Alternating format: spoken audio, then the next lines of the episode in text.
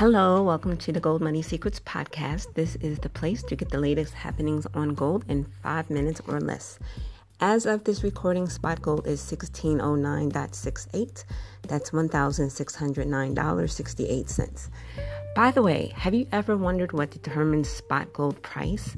If you're thinking consumer gold like jewelry, beep, try again.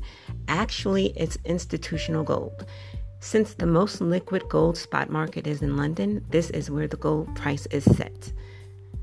Gold continues to stay above 1600 after a warning from Apple caused investors to seek safe haven.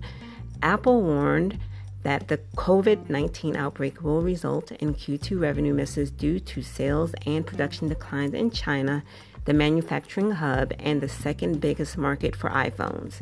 Upon the news, stocks and other assets fell after the U.S. markets reopened from President's Day. Previously, gold slid after the decline of new coronavirus cases eased concerns of investors that resulted in some gold sell offs, but has since risen again as the number of reported cases is now over 70,000 and the death toll is over 1,800.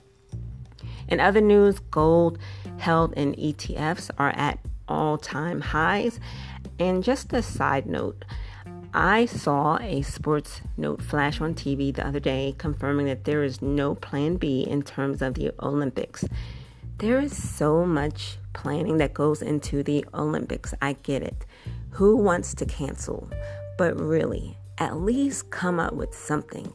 Make athletes around the world feel that even though the goal is for the virus to be remedied before the Olympic time frame, there are plans or attempts at drafting backup plans.